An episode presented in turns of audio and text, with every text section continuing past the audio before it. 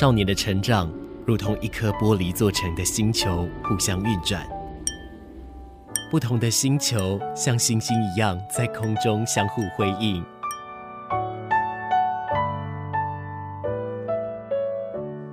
但玻璃发生碰撞时，只能碎裂吗？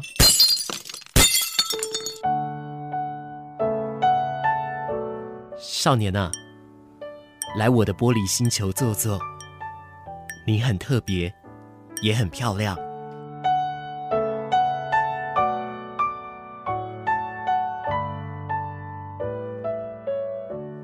节目最一开始让你听到的这一首歌曲，这是来自陈势安，《我们都伤》，这是他的新歌曲哦。跟你说一声晚安，接下来的一个小时在玻璃星球，马氏在空中陪伴你，也很感谢你愿意花一个小时来陪伴马氏。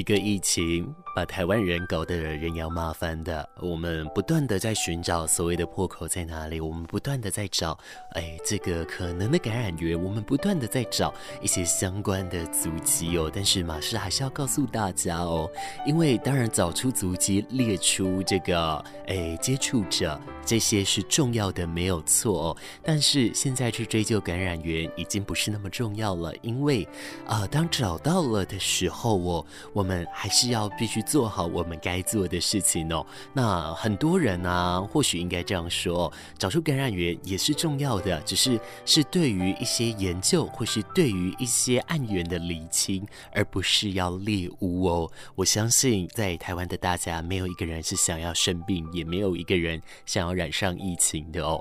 那啊，在这样的一个背景之下，我们每一个人其实多一份谅解。那为了医护，为了警消同仁，也为了。一些弟兄们，我们好好的待在家，我们好好的做好我们的工作，这一切就是我们能给他们最好的事情。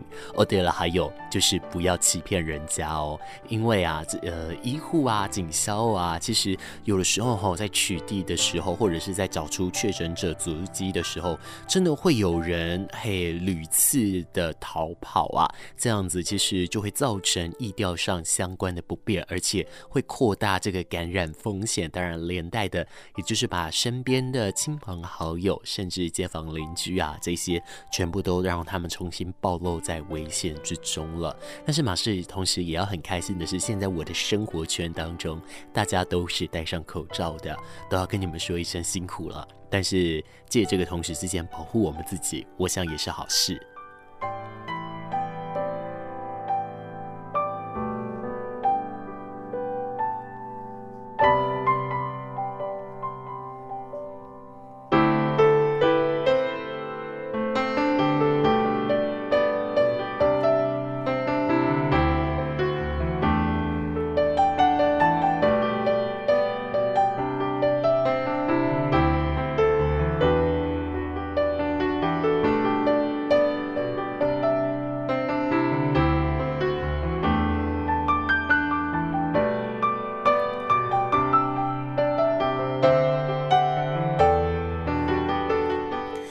在今天的节目当中呢，马氏原本有访问了一个人哦，不过呢，呃，马氏后来在商量了一下，在考量一些跟主题相关的状态之后，马氏觉得这份音档可以暂时先不用播，不用这么急着来播啊，我们可以后续等疫情缓解了之后，那对方也有一些更多的活动，更多的一些作为的时候，我们再一起把他邀请来节目当中，跟大家来聊聊天哦。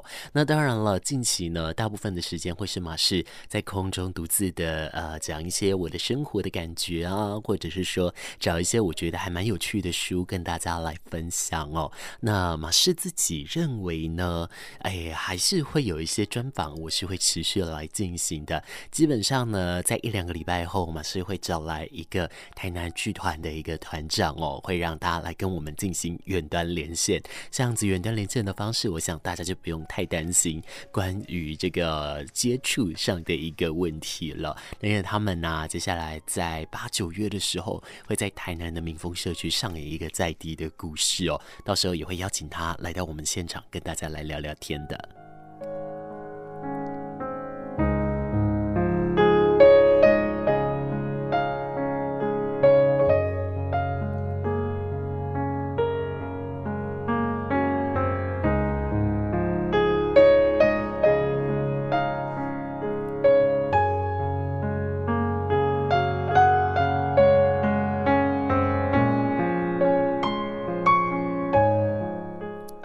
马氏在这边呢，跟你来聊到的，就是关于这个在一本书籍当中成为一个新人，我们与精神疾病的距离。这一本书呢，由非盈利媒体报道者里面的记者张子武先生，他所来完整的去重现一些重大精神疾病的事件追踪，并且做了相关完整的报道跟相关的一个填调哦。这当中呢，当然了，他还有找到过去。在南部一个比较著名的一些精神机构，像是这个龙发堂啊，还有一些不管是社区访视员，亦或是说经历重大创伤之后，大家在面临压力，在面临一些想法的时候，我们该怎么样来战胜哦？那在今天呢，马是要来找到的一个内容呢，就是社区关怀访视员哦，那他们会第一线的跟这个身陷囹圄的。相关的人士来做第一手的接触，但是接触的同时之间，也会做一些现场反思。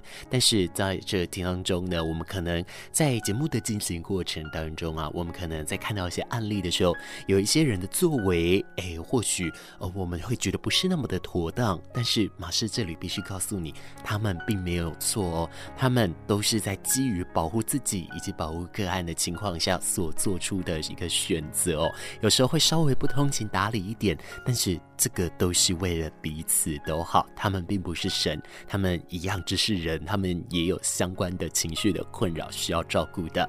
而我一直在节目中强调，不管你要当陪伴，不管你要什么，你要自己足够勇敢了，你才有办法去承接别人所给你的不安哦。所以了，我们在这边，我们同时来探究例子，我们来了解一些相关的状况的时候，我们同时也要知道。我们的思维不可以等于他人的作为，也绝对不应该要成为他人的一个作为哦！不要用我们的想象的世界来帮别人的活动来下定论喽。这个是我一开始要来提醒你的事情。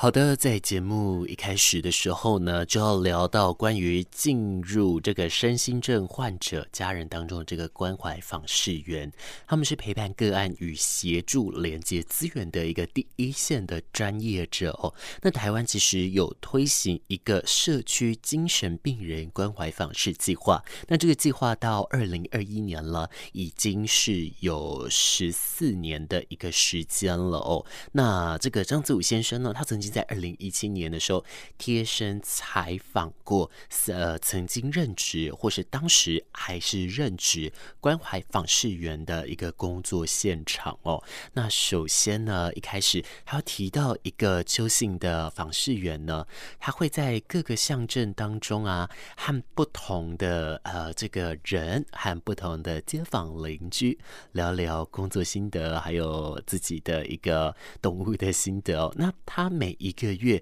其实平均要走进四十名的个案家里来访视哦。那每一个个案呢，他们的访视要记得这个年龄、性别、家庭结构，完完全全都不一样哦。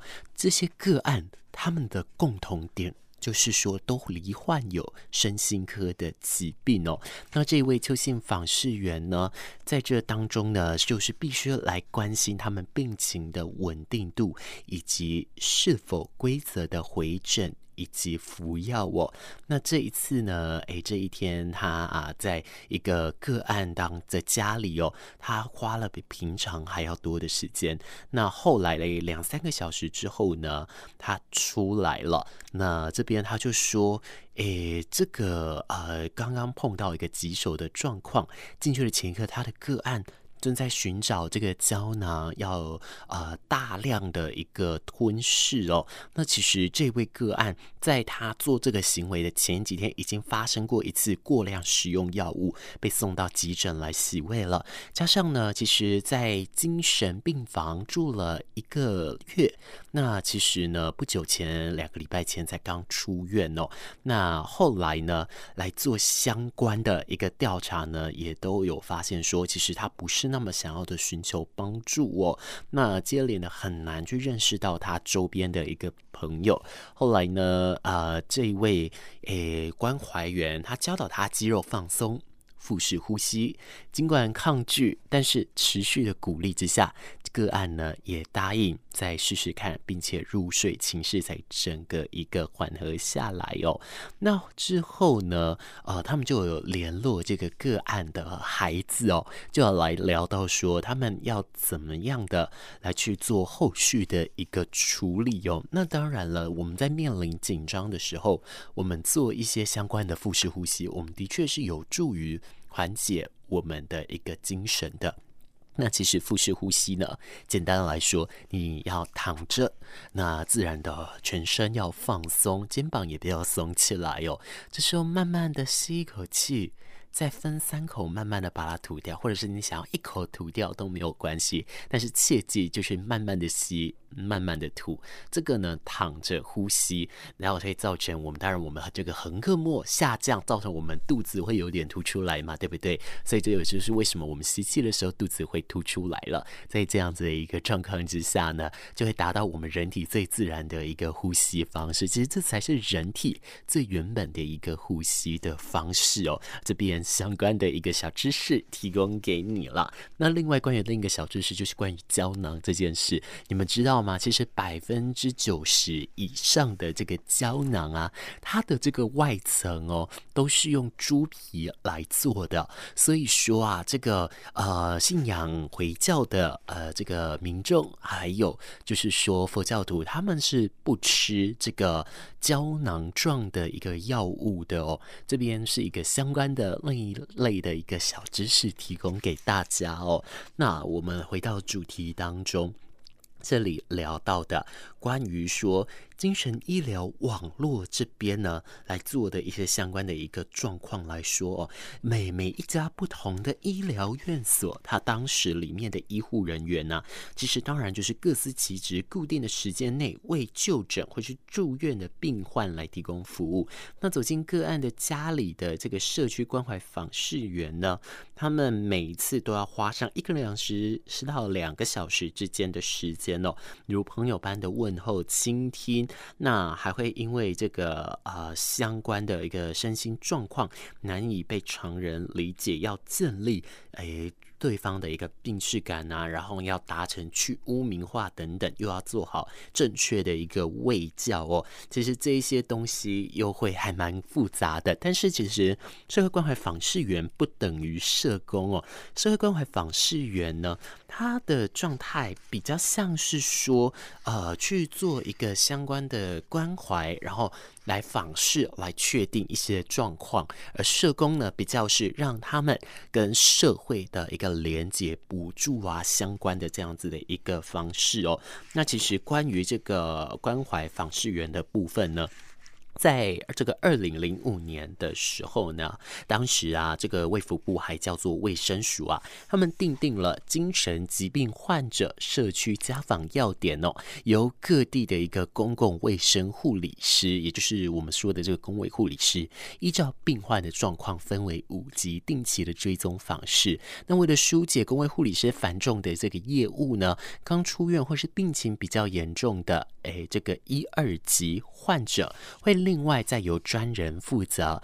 那一个全新的职务啊，就在零六年的时候诞生，就是这个社区关怀访视员了。那这二零零九年的时候，进一步的将这个自杀通报人口的个案哦，也纳入在同一个计划内呢。另外有一个专责来处理这个有轻生想法、有轻生行为个案的一个关怀访视员哦。那我们叫他这个自。官员，那相关的一个状态啊，其实我们在这个张子武先生他其他的著作哦，他还是会有写到，那甚至网络也都有。相关的一个说法哦。另外就是说呢，其实大家如果有想要看看这个成为一个新人的话，在这个自官员的一个叙述上，在呃彝族以及漫长旅途的这一个篇章中，它是有稍微提到的哦。那其实依照在这个相关的统计来说哦，全国被列入精神照护资讯管理系统追踪者是有超过十四万人，甚至是更。多的较严重的呢，就是第一级跟第二级。那这些的病患呢，大约三万五千人左右。那全国呢，总共只有九十六个社官员来访是，有人力比是一比三百五十，其实这样是蛮多的哦。那这个自关员呢，他的关怀比例是一比两两百二十。那因为鉴于人力的一个不足，所以卫福部又另外呢拟定了一个社会安全网。网计划以家庭为核心，从二零一九年呢，陆续这个增订百名的心理卫生社工来进行相关的一个追踪跟关怀哦。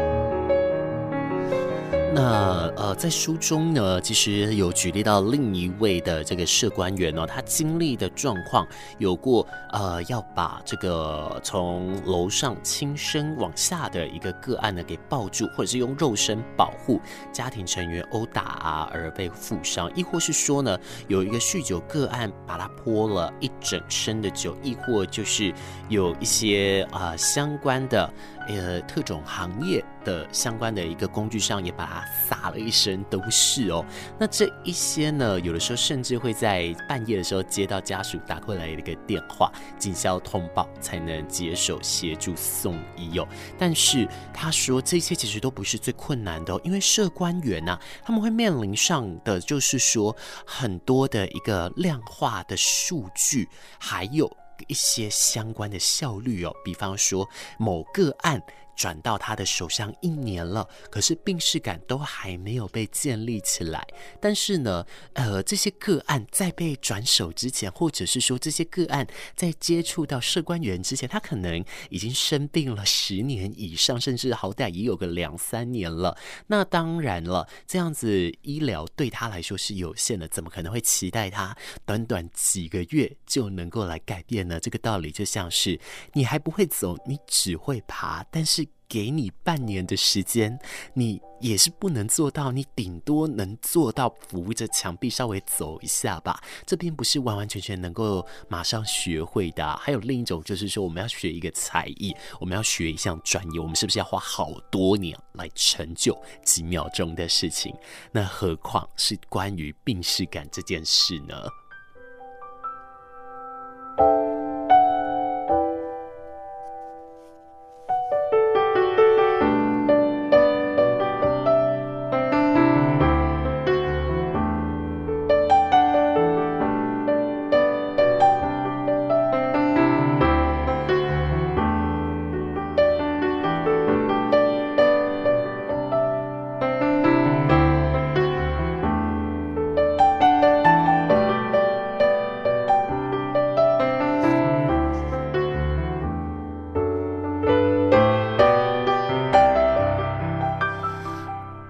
玻璃星球的节目在这边稍微休息一下，马上先到别的星球龙流连一下。我们听一首歌曲休息一下吧。这一首歌曲来自黄靖伦《透明人》。放松着温暖的声音，随时陪伴着你。九四点三，你最好的麻吉。来自张悬的歌曲，我想你要走了，但是我并没有要走，我依旧是还在玻璃星球跟你说晚安。我是马士，继续回来我们节目里面哦。节目今天呢要来聊到的是关于这个张子武先生，他是这个非营利媒体报道者里面的一位记者哦。那他追踪了好多的一个呃关于精神疾病，亦或是说污名化相关的一些议题。那后来把它出版了一本书，在二零一九年成为了这一个成为一个新人。我们与精神疾病的距离，这当中呢，除了探讨轻生者、精神疾病，还有自杀者遗族，以及现阶段一些我们在生活中我们可能会遇到的事情之外，还有另一个呢，就是关于这个精神疾病的一个从诶原本的漠不重视，然后到后来变成过街老鼠，在现在我们慢慢的越来越可以去了解跟接受，诶这相关的一个历史过程，就在他书中他都有讲。到的，那马斯今天呢，诶，找出来跟大家来分享的，是收录在他的这个篇章当中的一个第四篇章哦，就是与受苦者相遇，社区精神病人关怀访视员的现场反思哦。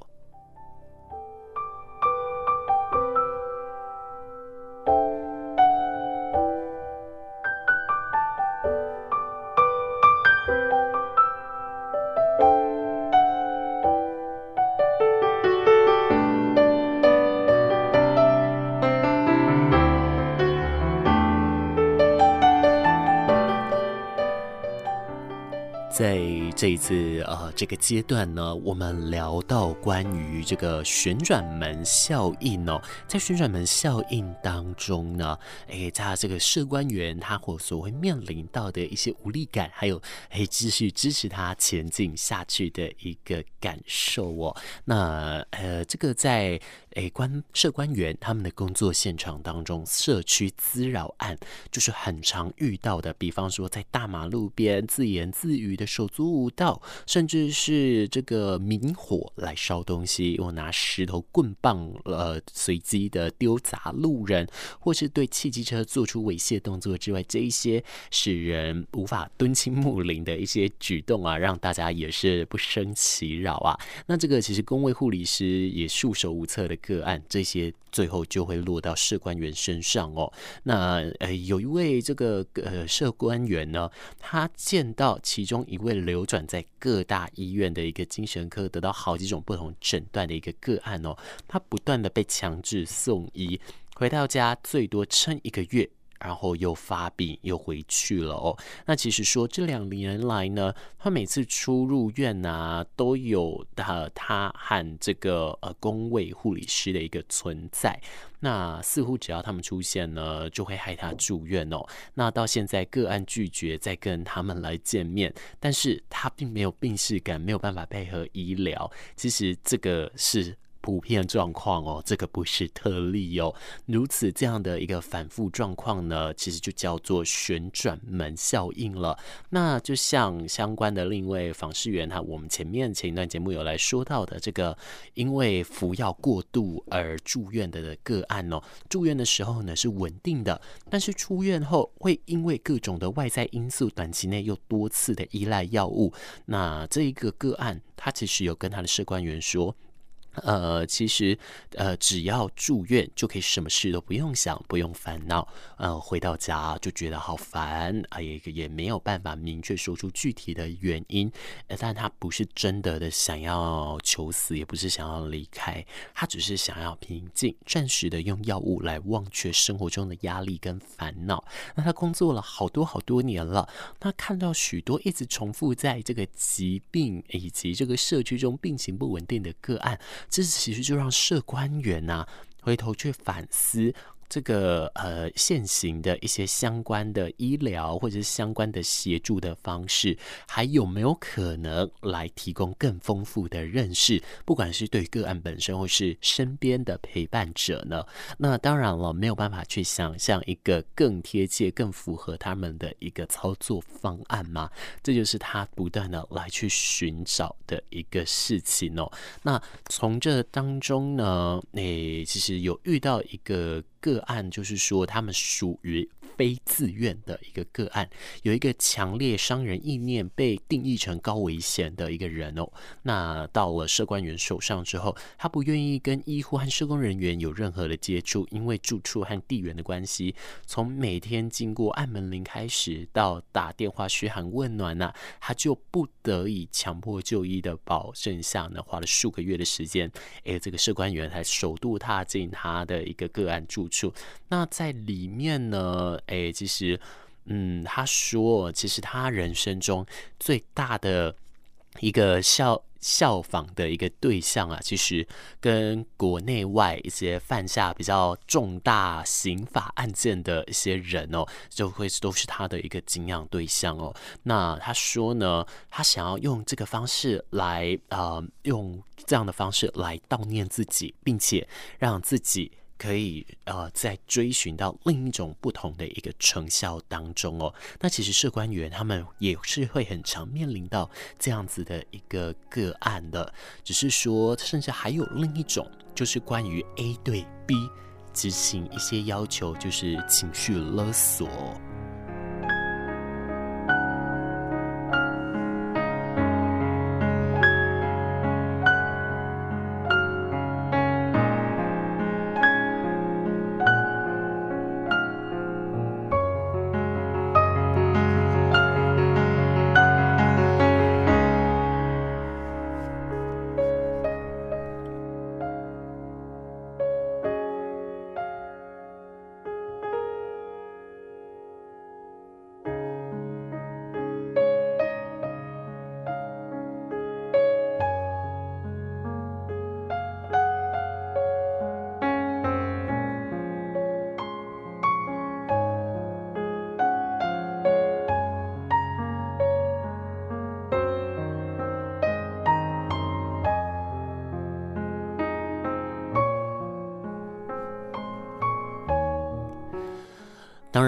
现行的社会当中，对于罹患身心疾病的人，呃，很多都还是产生是惧怕的。但是会有惧怕，就是因为我们觉得陌生，我们觉得不了解。其实我们互相多一份了解之后，就会可以好好的来陪伴彼此哦。那当然了，我还是要强调其中一个点，就是以善良为原则，以保护自己为原则哦。那前面呢，这些相关的一个社官员，或者是说心理。的这个咨商师，又或是说精神科医师等等的，他们都是受过大量专业的一个心理训练的，所以他们会更知道怎么样去承接这相关的个案。所以有的时候，当我们真的不知道该怎么做的时候，或许我们自己转而先寻求一些帮助，我们先保护好我们自己，我们才可以来帮助我们身边真正需要帮助的人哦。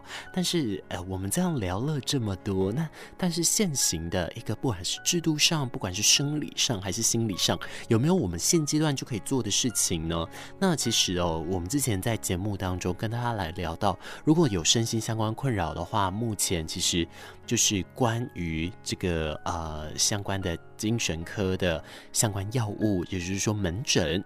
还有就是咨商，亦或就是说自费咨商，对这一些方式，当然它就是从环境、生理、心理来去做调整嘛，对不对？但是说对于药物来说，随着一九八零年代呀、啊，这个药物的研发取得了一个突破性的发展哦，新一代的一个对于精神镇静或者是抗精神病的药物呢，它的副作用已经比较低，安全性相对来说比较高的，那带来了一个精神医疗的一个典范转移。过往呢，就会在这个相关的成因的三个面下：生理、心理、社会，也就是环境嘛。因此呢，在使用上的话，就会有高度的一个生物精神医学发展呐。那台湾呢，诶，就是在从当中。来慢慢去找出相关体质，来慢慢的去强化我们医疗当中的一个体现啦。但是这个虽然我这样子说，安全跟副作用已经相对就是有拉开它的距离，已经算是安全感很高了，对不对？但是如果身边的朋友真的有在服用的话，请提醒他服用完要休息，不要马上去开车或者做危险的一个机具工作。其实。虽然说这个副作用减少很多，但是还是会有撕碎的可能性的。如果这时候去做很危险的一些行动的话，其实也会造成他自己的一个人身安全哦。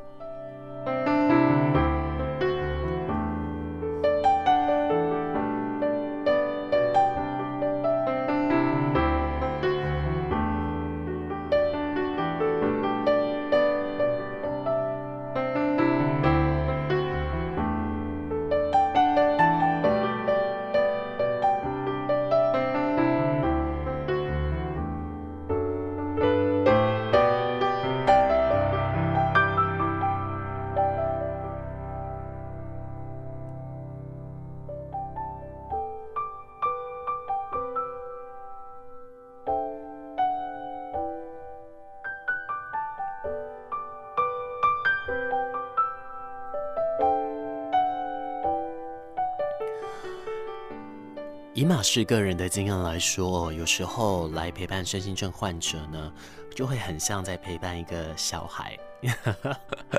那当然了，小孩他呃，可能有时候也是一样捉摸不定，有时候也不知道他在想什么，对不对？但是呢，我们会花很多的耐心，我们会花很多的精神去陪伴小孩，因为他们不懂，他们现阶段有一些东西还做不到，所以我们会给予极大的包容。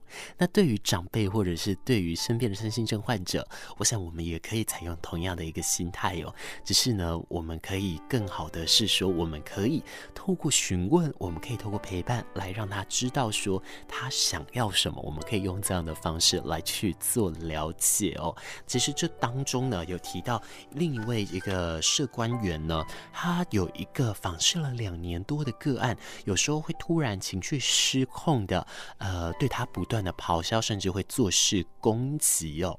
那在这样的一个状况这，当然就是除了就医之外，后来也把他安置在一个同居人家里，就近可以来。照顾他，那后来呢？这个社官员呢、他从远处去看望这个的相关个案的时候呢，在诉说完相关的事情呢、也发现说，哎，他们有拿出了一个一个很简单的一个卡片，上面是用注音符号写的，原来是个案的孩子所写出来的哦。那这个呢，就会造成说，哎。会有一个很窝心、很快乐的这样的一个感觉。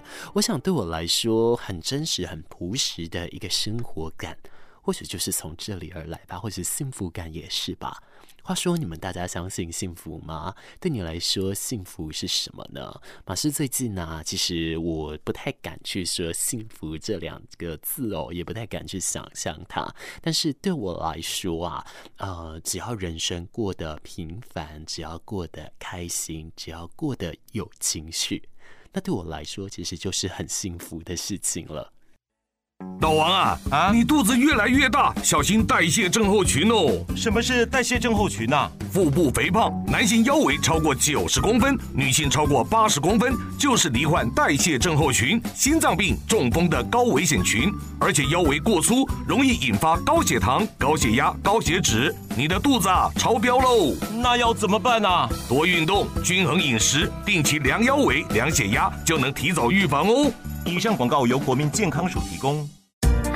钱没赚到就被罚，怎么啦？家里藏放的陈年老酒，想说 PO 上网赚点外快，哪知有人在网络截图向市府检举，就这样钱还没赚到就被罚了。国内现行法规不能卖酒给未满十八岁的民众，网络卖酒罚还最低一万元，最高五万元。烟酒咨询专线零七三三一四三二零。本广告由高雄市政府财政局提供。减碳生活运动开始，再升职要，环保快要，脚踏车，脚踏车，脚踏车嘞！报告班长，脚踏车被它的主人骑出去了啦！减碳生活新主张，平时节约用水用电，多走路或搭捷运、公车、脚踏车等绿色交通工具。上班时可使用双面列印或再生纸影印资料，休息时间电脑开启省电模式。这些小动作都可以让地球更健康哦！节能减碳运动，生活处处可行。高雄九四三邀您一起来，充满活力的每一天，就像是欢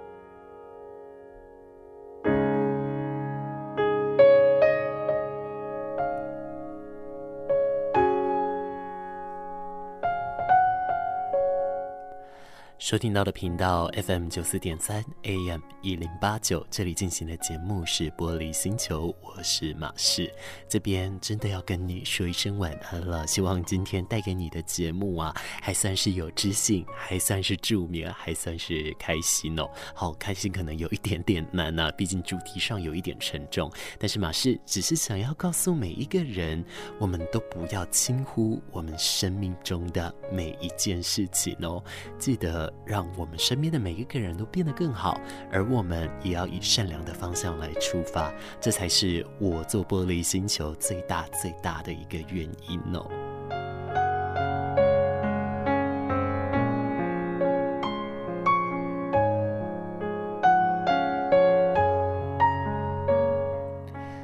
节目要交给下一个阶段的主持人了哦，马士在这边呢，为你送上的最后一首歌曲，它有一点轻快，还蛮可爱的。这首是来自傅佑轩，他改编这个棒球的相关的应援曲的歌曲，同名歌，这个叫《圣战》。